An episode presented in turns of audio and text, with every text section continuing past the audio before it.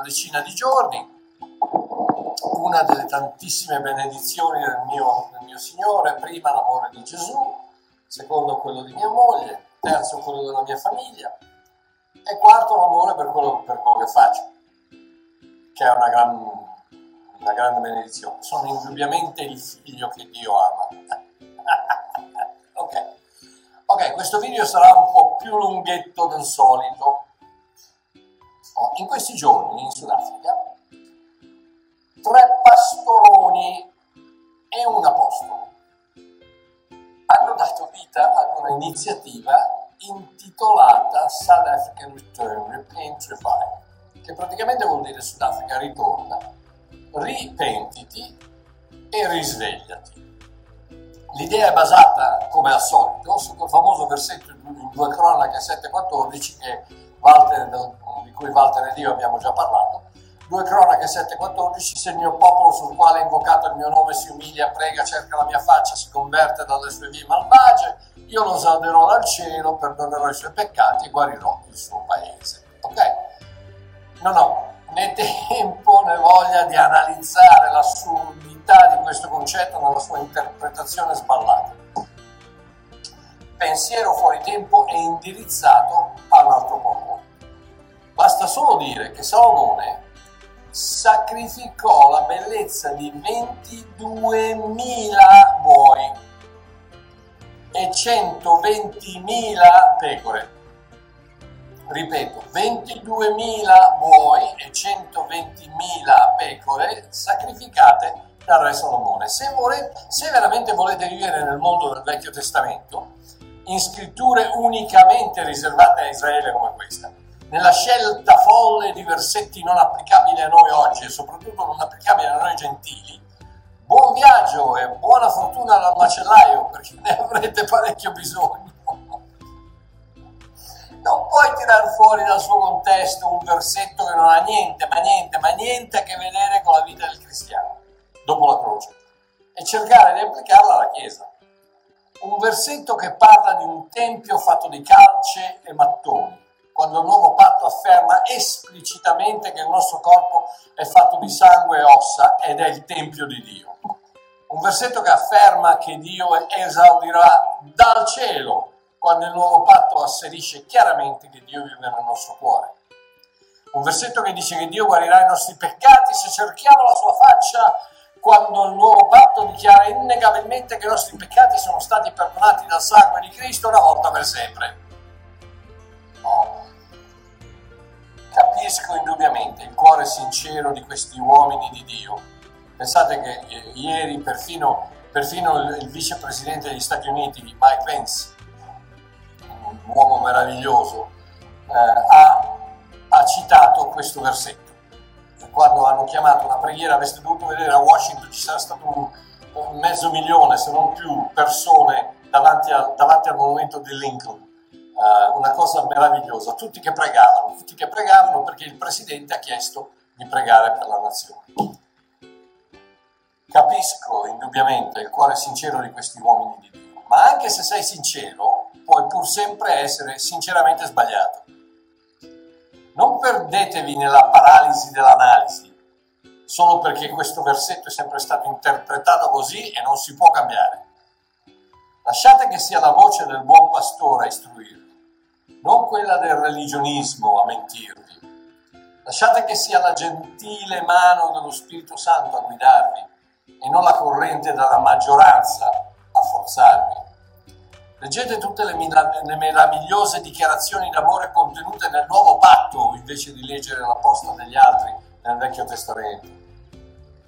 Guardando questi quattro leader, che dovrebbero essere i maggiori rappresentanti del pensiero della Chiesa sudafricana, ministri che parlano a milioni di persone attraverso canali televisivi, social media, riviste, libri, eccetera, eccetera, sentendoli parlare di ravvedimento che muove la mano di Dio, sacrificio che attira la sua attenzione, pentimento per i peccati passati, preghiera collettiva di cui c'è assolutamente bisogno per convincere Dio a intervenire. Mi sono cascate le braccia. Ma come si fa a rimanere così bloccati nella tradizione che ci si rifiuta di ammettere che l'interpretazione che ci è stata data da anni è semplicemente sbagliata. Come si fa a rimanere così ammaliati da un concetto così vecchio, errato e non biblico da non riconoscere la semplice verità che ci sta davanti? Semplice, la paralisi dell'analisi finché rimaniamo bloccati nella rete del religionismo che si rifiuta di considerare qualsiasi alternativa a ciò che crede essere la realtà, non avremo mai una sana rivelazione della verità. Comunque, quella è la scrittura con la quale questi supereroi, e fra parentesi, che tra l'altro io conosco personalmente, che reputo persone meravigliose, che hanno fatto cose meravigliose per il regno di Dio e per il bene del Sudafrica, non fraintendiamoci che cercano di giustificare questi dieci giorni di digiuno e pentimento davanti a Dio. La famosissima seconda cronaca 7.14. Siccome la nostra nazione al momento della morsa della corruzione politica, depressione economica, brutale aggressione da virus, violenza sistematica e razzismo in direzione opposta, oggi se sei un bianco sei poco, sei fatto, rampante ovviamente pensano loro, Dio è seduto sul trono, con le mani in mano, che sta guardando la televisione totalmente incurante dei guai del Sudafrica. E bisogna svegliarlo, bisogna fare qualcosa per motivare questa divinità indifferente e disinteressata, perché evidentemente non ha la minima intenzione di aiutare questa terra. Che tristezza, che insulto, che scempiaggine. La paralisi dell'analisi. Ecco cosa pensano. Senz'altro non basta che io creda, non può essere abbastanza. Indubbiamente non è sufficiente che io mi fidi di Dio. Chiaramente il sangue di Cristo e l'opera della croce non sono abbastanza. Per forza devo fare qualcosa. fatemi pentire, fatemi digiunare dieci giorni, fatemi fare sette giri intorno alle mura della città, fatemi suonare lo shofar, fatemi andare a pregare sulla montagna, fatemi scacciare dei demoni, fatemi intercedere per tutta la notte con dodici fratelli, fatemi bruciare l'incenso, accendere delle candele, fatemi pentire, confessare e purificare per un paio d'ore, ma fatemi fare qualcosa. Perché? Perché fidarmi di Dio non basta. Ascoltare la sua voce non è sufficiente. Credere che tutto è compiuto non è abbastanza. Mamma mia. Quando penso che una canzone, seppure carinissima come Gerusalemme, ha fatto il giro del mondo in un'estate, unendo persone di diverso ceto sociale, sesso e colore di pelle, in un momento di gioia e di espressione di vita, ballando e cantando insieme questo motivetto scacciapensieri e poi guardo uno dei culti in diretta della chiesa di Shalom Yeshua Adonai, il Santissimo innalzato per tutte le nazioni di pontificato di sotto, con quattro donne vestite di nero con il pizzo in testa e un predicatore cui gli sembra molto il cane, il gatto e il canarino, che dice a me ogni, ogni seconda parola e che ripete ad nausea la frase senza la santificazione nessuno verrà al Signore. Beh, mi chiedo se davvero non è tempo che Gesù torni. Allora, se solo la Chiesa facesse quell'unica cosa che il Signore le ha chiesto di fare. Giovanni 13, 34 35. Io vi do un nuovo comandamento, che vi amiate uni gli altri, come io vi ho amati. Anche voi amatevi gli altri. Da questo conosceranno tutti che siete i miei discepoli, se avete amore gli uni per gli altri. Oh, se i cristiani si rendessero conto che la sola cosa che il nostro Signore ci ha chiesto di essere è Atti 1.8. Voi riceverete potenza quando lo Spirito Santo verrà su di voi e mi sarete testimoni in Gerusalemme, in tutta la Giudea, in Samaria, fino all'estremità della terra. Non farete, ma sarete. Non si fa i cristiani, si è cristiani ogni giorno, da tutte le parti, in ogni condizione, di qualsiasi umore, una mano pronta ad aiutare, un sorriso sulle labbra, una speranza del cuore e un passo di danza nella vita. Se solo i cristiani vivessero così, non ci sarebbe bisogno di dieci giorni di pentimento, di giuro e preghiera. Paralisi dell'analisi. La Chiesa sta ancora aspettando una manifestazione, un segno, l'assicurazione che Dio ci ha sentito e che farà quanto gli abbiamo chiesto. Proprio come il paralitico alla piscina di Bethesda, che aspettava che un angelo smuovesse le acque per poter essere guarito, mentre Gesù stesso, la guarigione e la vita, era lì al suo fianco. Non è cambiato niente al modo di pensare del Vecchio Testamento. Primo Samuele 30, 7 e 8, state sentendo. Davide disse al sacerdote Abiatar, figlio di Ahimelech, ti prego, portami qua l'efod. Abiatar portò l'efod da Davide, l'efod, ricordate, non aveste sommo sacerdote con tutte le pietre. Um, e Davide consultò il Signore dicendo, devo inseguire questa banda di predoni, la raggiungerò. Il Signore rispose, inseguila, poiché certamente la raggiungerai e potrai recuperare ogni cosa. Alla faccia, Davide, ammazza ragazzi come sei spirituale. Davide consultò il Signore, gli fece una domanda e il Signore gli rispose. Che bello sarebbe, eh? se fosse così. Nella chiesa, noi invece dobbiamo farlo per fede. Nella chiesa di oggi, per la maggior parte, si fa la stessa cosa, con la differenza che ai tempi di Davide lo Spirito di Dio scendeva su una persona, in questo caso il re, e lui aveva tutto il diritto di cercare una manifestazione da Dio. In quel momento Davide chiede al Signore e il Signore gli risponde, perché lo Spirito di Dio scendeva su una persona, e in questo caso era Oggi lo Spirito di Dio dimora in ognuno di noi, in ognuno di noi, ciò dovrebbe bastare. Invece anche oggi chiediamo che ci venga dato un efod.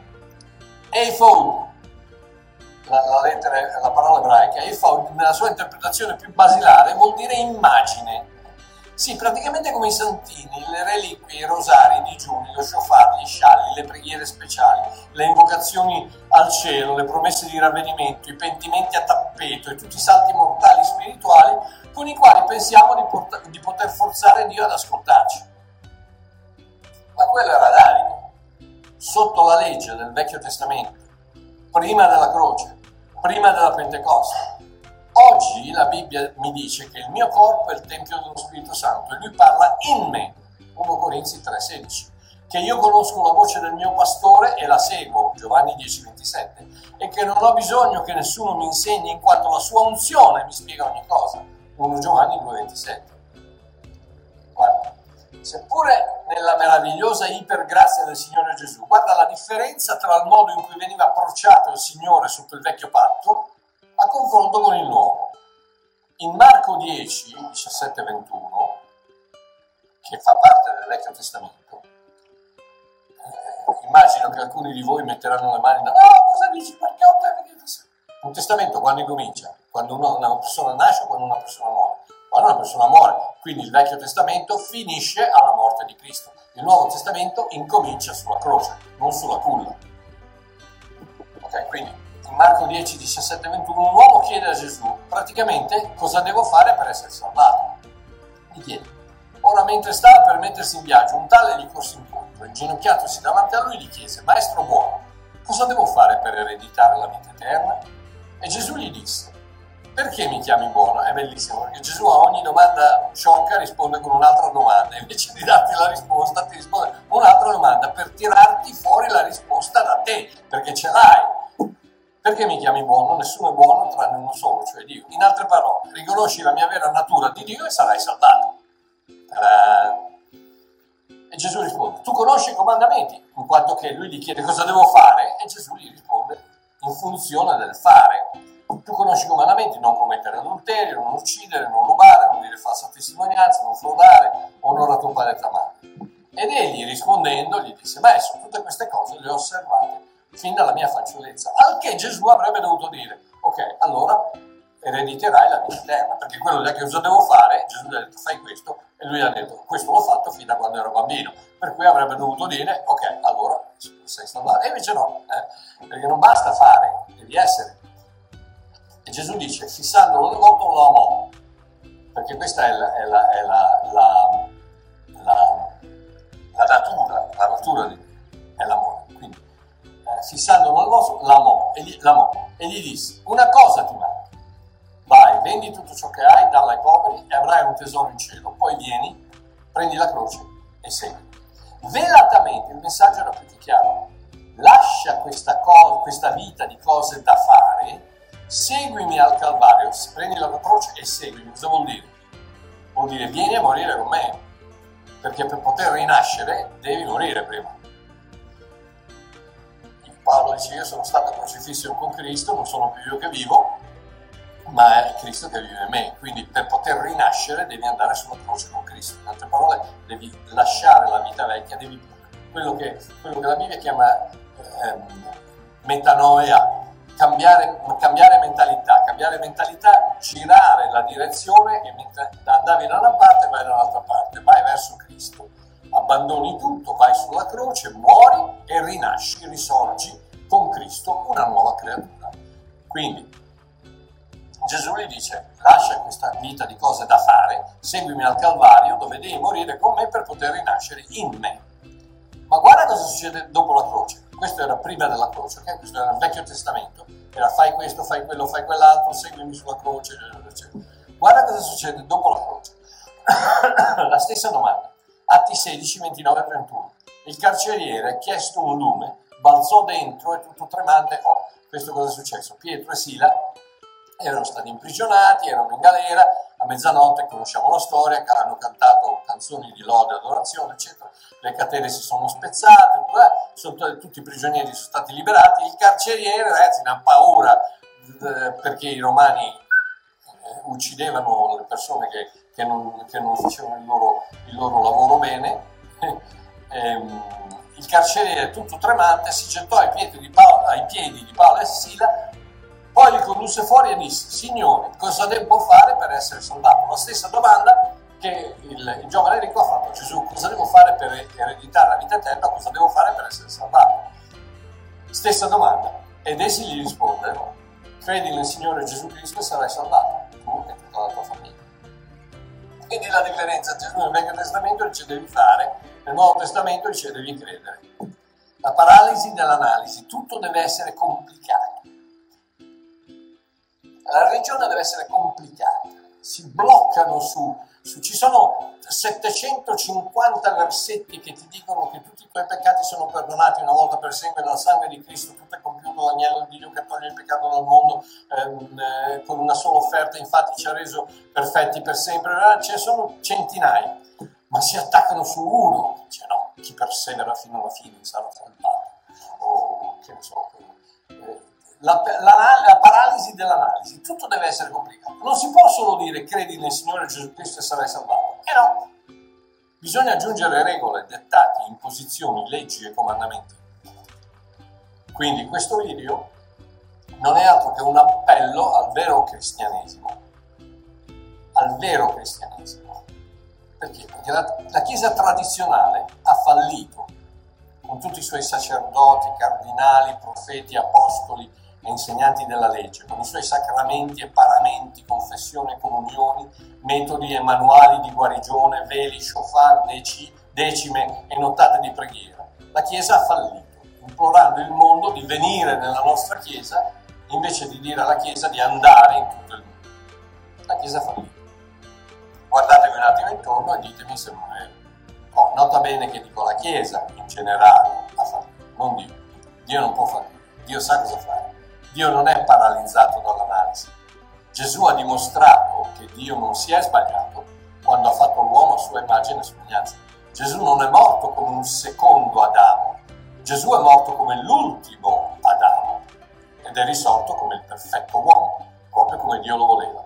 E così facendo ha messo fine alla razza adamica. Ed ecco perché quando tu nasci e rinasci in Cristo sei perfettamente l'uomo che Dio ha creato per essere perfetto a immagine e somiglianza di Cristo. A immagine e somiglianza di Dio. Perché sei in Cristo Gesù rinato a, nella sua persona risorto nella sua persona il perfetto uomo che Dio ha creato all'inizio ecco perché Dio non, non ha fallito perché ah, il suo trionfo è stato in Cristo nella risurrezione dell'uomo perfetto non in quelle maniche di, di, di vabbè lasciamo perdere. Quindi, ecco perché per Dio chiunque invoca il nome del Signore sarà salvato. È abbastanza. Per Dio credi nel Signore Gesù Cristo e sarai salvato. È abbastanza.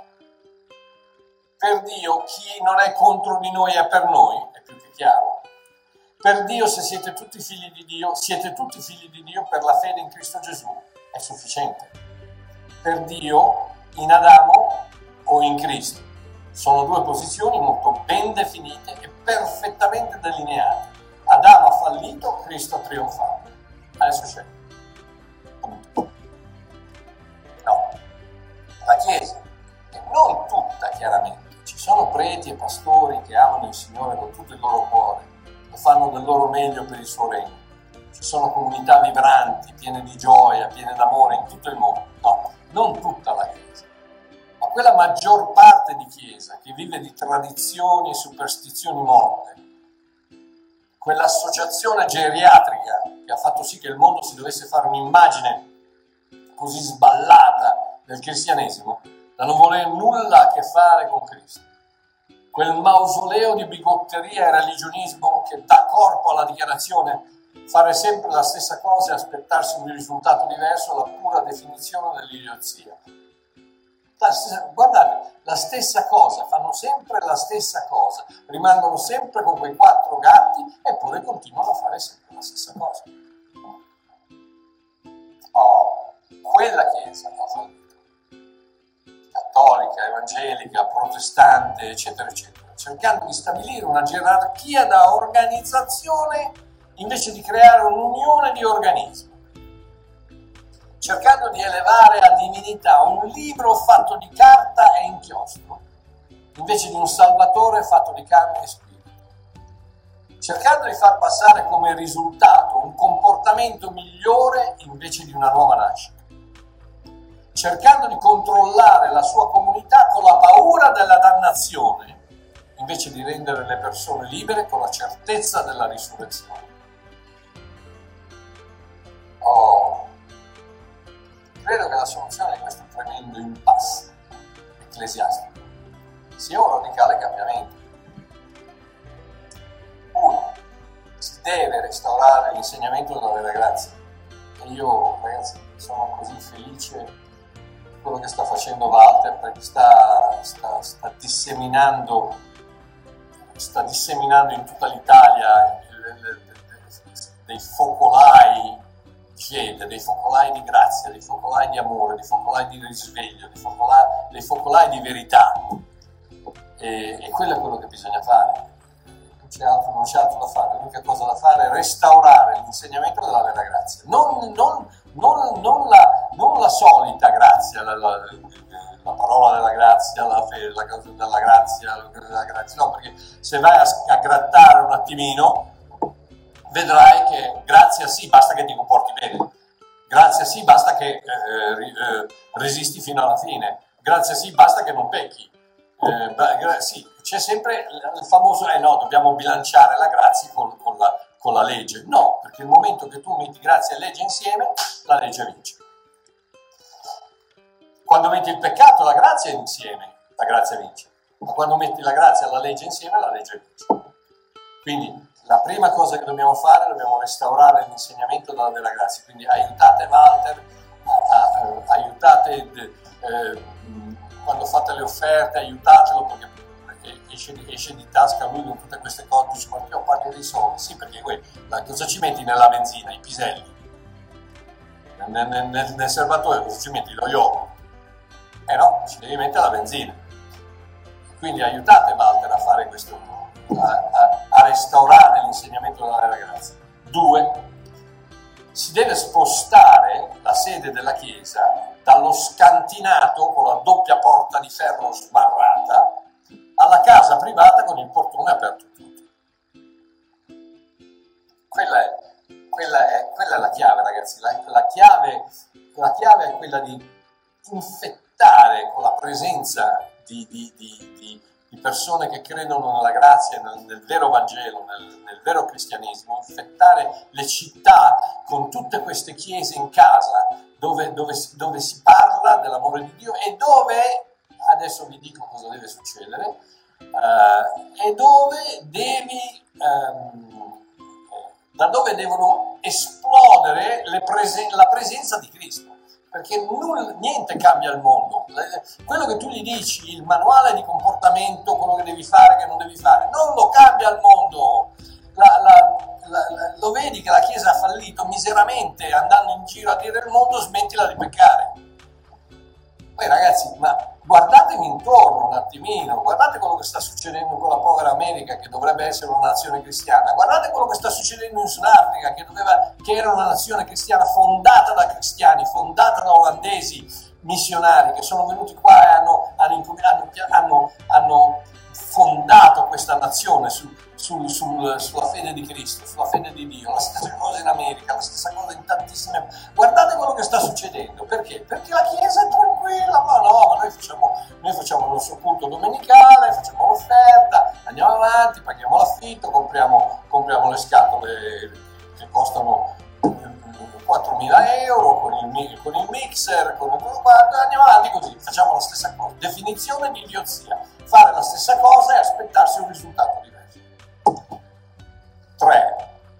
Ci si deve rendere conto che il culto non è un rituale sacro, intoccabile e immutabile, ma un gioioso incontro tra amici guidato dalla libertà dello Spirito Santo.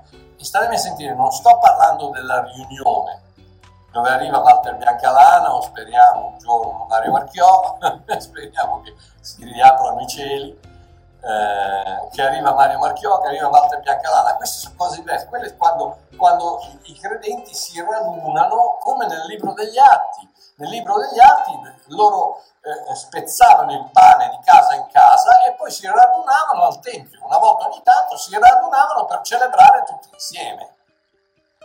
Ma la, la, la Chiesa, la, la, quella famo, famosa cellula, la base, la base di tutto, la chiave di tutto, il succo di tutto, è la famiglia, è la chiesa in casa.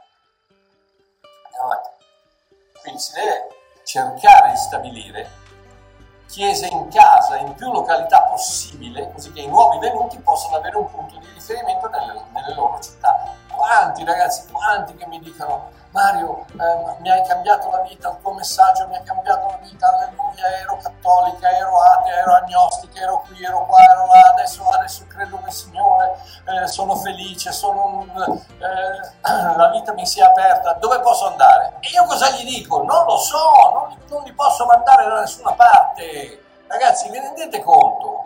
Che non li posso mandare da nessuna parte, non conosco una chiesa che non li faccia del male.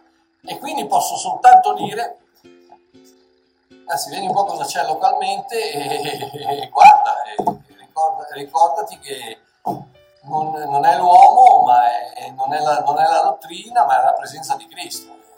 Quindi se non c'è, portacela tu.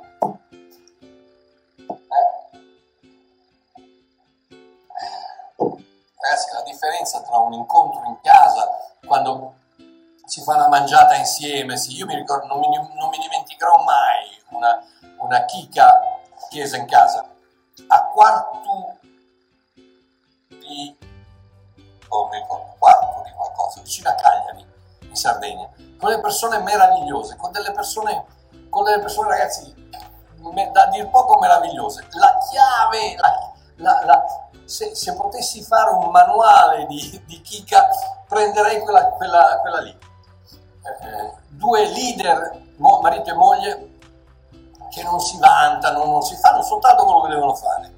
Eh, aiutano, amano, parlano, discutono, eccetera. Ma quella sera ci siamo, ci siamo trovati e avevamo mangiato un porcello.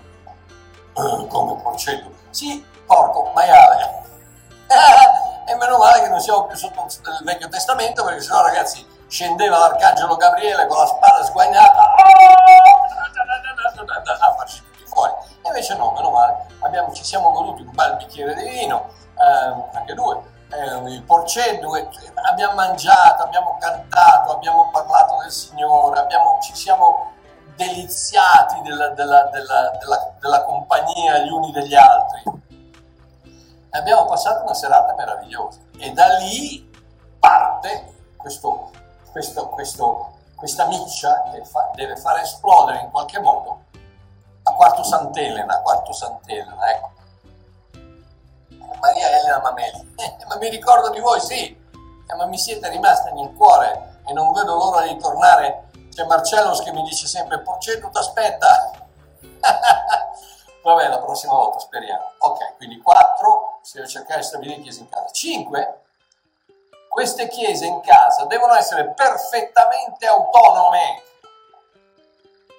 Non, non, non, creiamo un'altra organizzazione, per cortesia, devono essere perfettamente autonome. Non, non lasciate che ci sia l'apostolo in questione, allora mettetevi, avete bisogno di una copertura spirituale. Che quale abbiamo lo Spirito Santo, che quale copertura spirituale?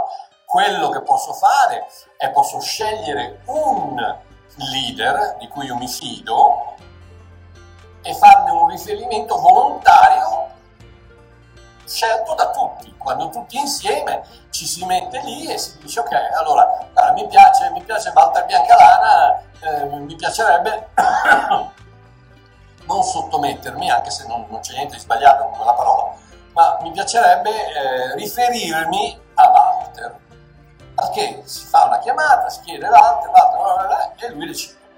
Ma deve essere perfettamente autonoma, non c'è, non c'è il, il, il, capoccia, il sottocapoccia, eccetera. C'è soltanto un riferimento volontario a un leader prescelto da tutti, il quale, se può, come Paolo, ogni tanto va a visitare le chiese che si sono formate, eccetera, eccetera. 6. Lo spirito di un tale movimento deve essere di completa libertà nella volontaria sottomissione gli uni agli altri. Completa libertà.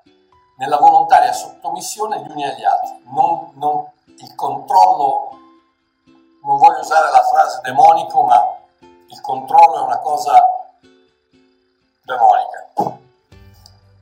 Cercare di controllare le persone con, con, con, con la paura del, del, del, della, della scomunica, del, del, del, dello stacco, del, che ne so, dell'inimicizio, di, di, toglierli da una parte, toglierli dall'altra, di tagliargli il saluto, di togliergli il saluto, di, capito? Tutte queste scemate che eh, è guai, se no eh, il pastore si arrabbia. Quale pastore si arrabbia? No, completa libertà nella volontaria sottomissione gli uni agli altri incluso il leader, pastore, anziano, chiamalo come vuoi, ma è chiaro che ci vuole un qualcuno che coordina la situazione, non è che, non è che si fa tutto, anche, anche un, un, un, coso, un, un branco di pecore c'è un pastore, ma non è il, c'è un unico pastore, è il pastore che si chiama Gesù Cristo. Attraverso l'uomo si guida, si organizza, si fa, si, eccetera, eccetera controllo, manipolazione, eccetera, tutta, tutta, roba, tutta roba demonica, tutta roba che non, non deve, deve, andare, deve, deve smetterla, perché dopo tutti, dopo, dopo tutti questi secoli di fallimento totale, ancora siamo lì a andare alla domenica a aspettare che quello, che quello con la borsetta in fiamme eh, ci metta l'incenso piuttosto che la candela, piuttosto che eh, l'organo o che so, magari, eh, o se no, quello con la giacca e la cravatta che incomincia Amen, Amen, Alleluia, Alleluia. Avete notato come si dice il Signore viene usato come punteggiatura? eh, la parola Signore è usata come punteggiatura, mamma mia ragazzi, vabbè lasciamo perdere. 7. Il mandato, il mandato è quello di essere la luce del mondo e il sale della terra riflettendo Cristo nella vita di tutti i giorni e testimoniando con la nostra condotta la sua grazia e il suo amore per il mondo. Ecco che tutto un tratto non è qualcosa che devi fare per essere salvato, per mantenerti la salvezza, ma è una cosa che fai perché quella è la tua natura, è la natura di tuo padre e tuo padre ti ha detto vai nel mondo e sii il mio testimone. Um, mi sembra che la parola sia marturio, che, che praticamente è, è, una persona che è disposta a, a, a, mettere in gioco la sua vita per eh, dimostrare che qualcosa è vero. E ora non sto dicendo che dobbiamo, non c'è bisogno di mettere in gioco la nostra vita, ma c'è bisogno, c'è bisogno grazie Walter, ma c'è, bisogno, c'è bisogno di, di eh, c'è bisogno di viverla, ragazzi, di viverla sta cosa, ma, ma possibile che eh, eh, andiamo a vedere la, la conferenza, andiamo al, culto eh, e poi non cambia niente. Ma, ma, ma, questo è il fallimento della Chiesa, questo è il fallimento della Chiesa. Quando, quando ti senti dire no, guarda, io con i cristiani non ci lavoro perché ci ho, ci ho lavorato una volta ma hanno fregato, non ci lavoro più. Ma vi rendete conto? Ma vi rendete conto? Ma cosa è successo allo Spirito di Dio dentro di voi? Non è che dovete farlo, volete farlo, volete essere onesti, volete fare le cose giuste, volete smetterla di, di, di, di, peccare, volete fare le cose fatte bene. Perché? Perché siete figli di Dio, ecco perché. Perché, perché un albero di, limoni non fa banane, un albero di limoni fa limoni, il frutto del figlio di Dio è il frutto del figlio di Dio che sono l'amore, la pace, la gioia, tutta quella generosità, tutte quelle cose che sono così semplici quando non ti sono, quando non ti sono forzate, ma quando le lasci uscire naturalmente. Perché quello che devi fare è vivere una vita normale, non devi, non devi, non devi fare il super, il super spirituale. Gesù Cristo vive la, attraverso di te, vive la tua vita attraverso non è che devi andarlo a cercare, pregare, digiunare dieci giorni, no, lui vive attraverso te e stammi a sentire, lui vive attraverso te ogni minuto della tua vita, basta che non pecchi, perché il momento che pecchi lui non vive attraverso te, chiaramente. Ma tutto il resto non ha bisogno di essere santificato dall'acqua santa, dal, dal, dal, no, è, Cristo vive in te, attraverso te, per toccare il mondo, per arrivare al mondo. Basta una parola, basta un gesto, basta, un, basta un, per, per, per poter riflettere la realtà di tuo padre. Oh, questo è ciò che penso io. E che penso sia necessario. Anzi, di importanza vitale per la nostra nazione, l'Italia, per il Sudafrica e per questa terra. In un momento di tenebra come questo, dove il diavolo sembra aver preso le redini della storia. Solo la luce della manifestazione dei figli di Dio. State a sentire, solo la luce della manifestazione dei figli di Dio potrà portare il risveglio che così tanti bravano. Nota bene, risveglio che non può avvenire se non c'è prima uno sveglio. Un risveglio non può avvenire finché non c'è prima uno sveglio. E in questo momento la Chiesa è lì che, è lì che russa, ragazzi, addormentata nelle sue tradizioni, superstizioni, e non solo la Chiesa cattolica, anche quella evangelica, gran parte di quella evangelica. Perché ragazzi, no, eh, no, no, no, no. l'importante è di, è di, controllare che le persone non pecchino, che i giovani non facciano, che, che, che, questo non si, che due non possono che questo, quell'altro, come se il peccato avesse un risultato sulla tua relazione con Cristo. Non ce l'ha, te li ha perdonati tutti. Quello che ti dice adesso smettila di peccare perché ti fa male, perché ha delle conseguenze. Eish, ok. Romani 8, 18, 21, dalla versione L'Annuncio, una delle più belle versioni che abbia mai letto, interpretata, libera interpretazione di Babbo Mario delle lettere di Paolo, Romani 8, 18, 21, dice questo, Gesù ha rimosso il pungolo della sofferenza, ciò che sembra essere gravoso e opprimente adesso non è niente, si è messo a confronto a tutto ciò di meraviglioso che ci aspetta in lui e con lui. Tutto quello che Dio ha ottenuto nelle nostre vite, traslocando in noi attraverso il suo spirito. Rappresenta quello che ogni creatura di questa terra e la terra stessa sta aspettando col fiato sospeso. State sentendo? Ciò che sembra gravoso e opprimente adesso non è niente, si è messo a confronto di tutto ciò meraviglioso che ci aspetta in due con. Tutto quello che Dio ha ottenuto nelle nostre vite, traslocando in noi attraverso il suo spirito, rappresenta quello che ogni creatura di questa terra e la terra stessa sta aspettando col fiato sospeso. Il momento in cui il nostro dentro sarà anche il nostro fuori. Senti il rullo di tamburi? I figli di Dio stanno per essere svelati. tutto il creato è stato macchiato dalla caduta di Adamo, svuotato di scopo, identità e speranza, ma adesso è lì, in punta di piedi, contando i secondi, perché presagisce che il giorno della manifestazione della libertà dei figli di Dio dal peccato, dalla morte e dal decadimento sarà anche il giorno della sua liberazione. Alleluia.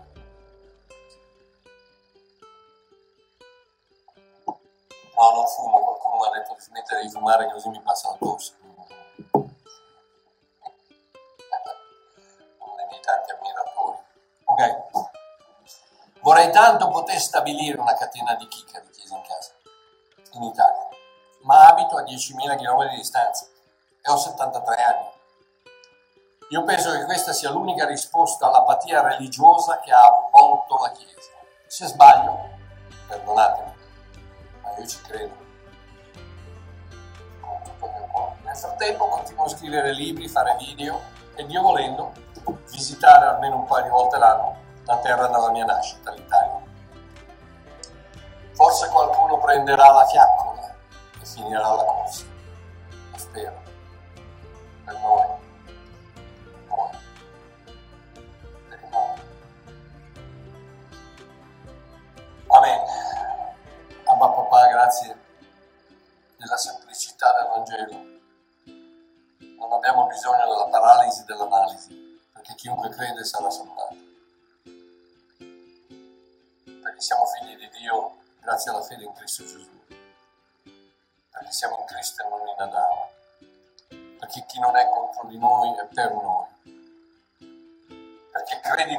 Signore Gesù Cristo e sarai salvato. La semplicità del Vangelo la semplicità di questo messaggio di vita che Dio ha messo nelle nostre mani che sta aspettando che noi andiamo a annunciare a un mondo che sta morendo di fame spirituale. Abba papà, prego che le mie parole in qualche modo abbiano che stanno ascoltando, di qualcuno in qualche modo queste chiese in casa possono partire, cominciare a esplodere, cominciare, cominciare a, a moltiplicarsi e in qualche modo incominciamo a fare quello che ci hai detto di fare, essere i tuoi testimoni. Non ci hai detto di fare i culti,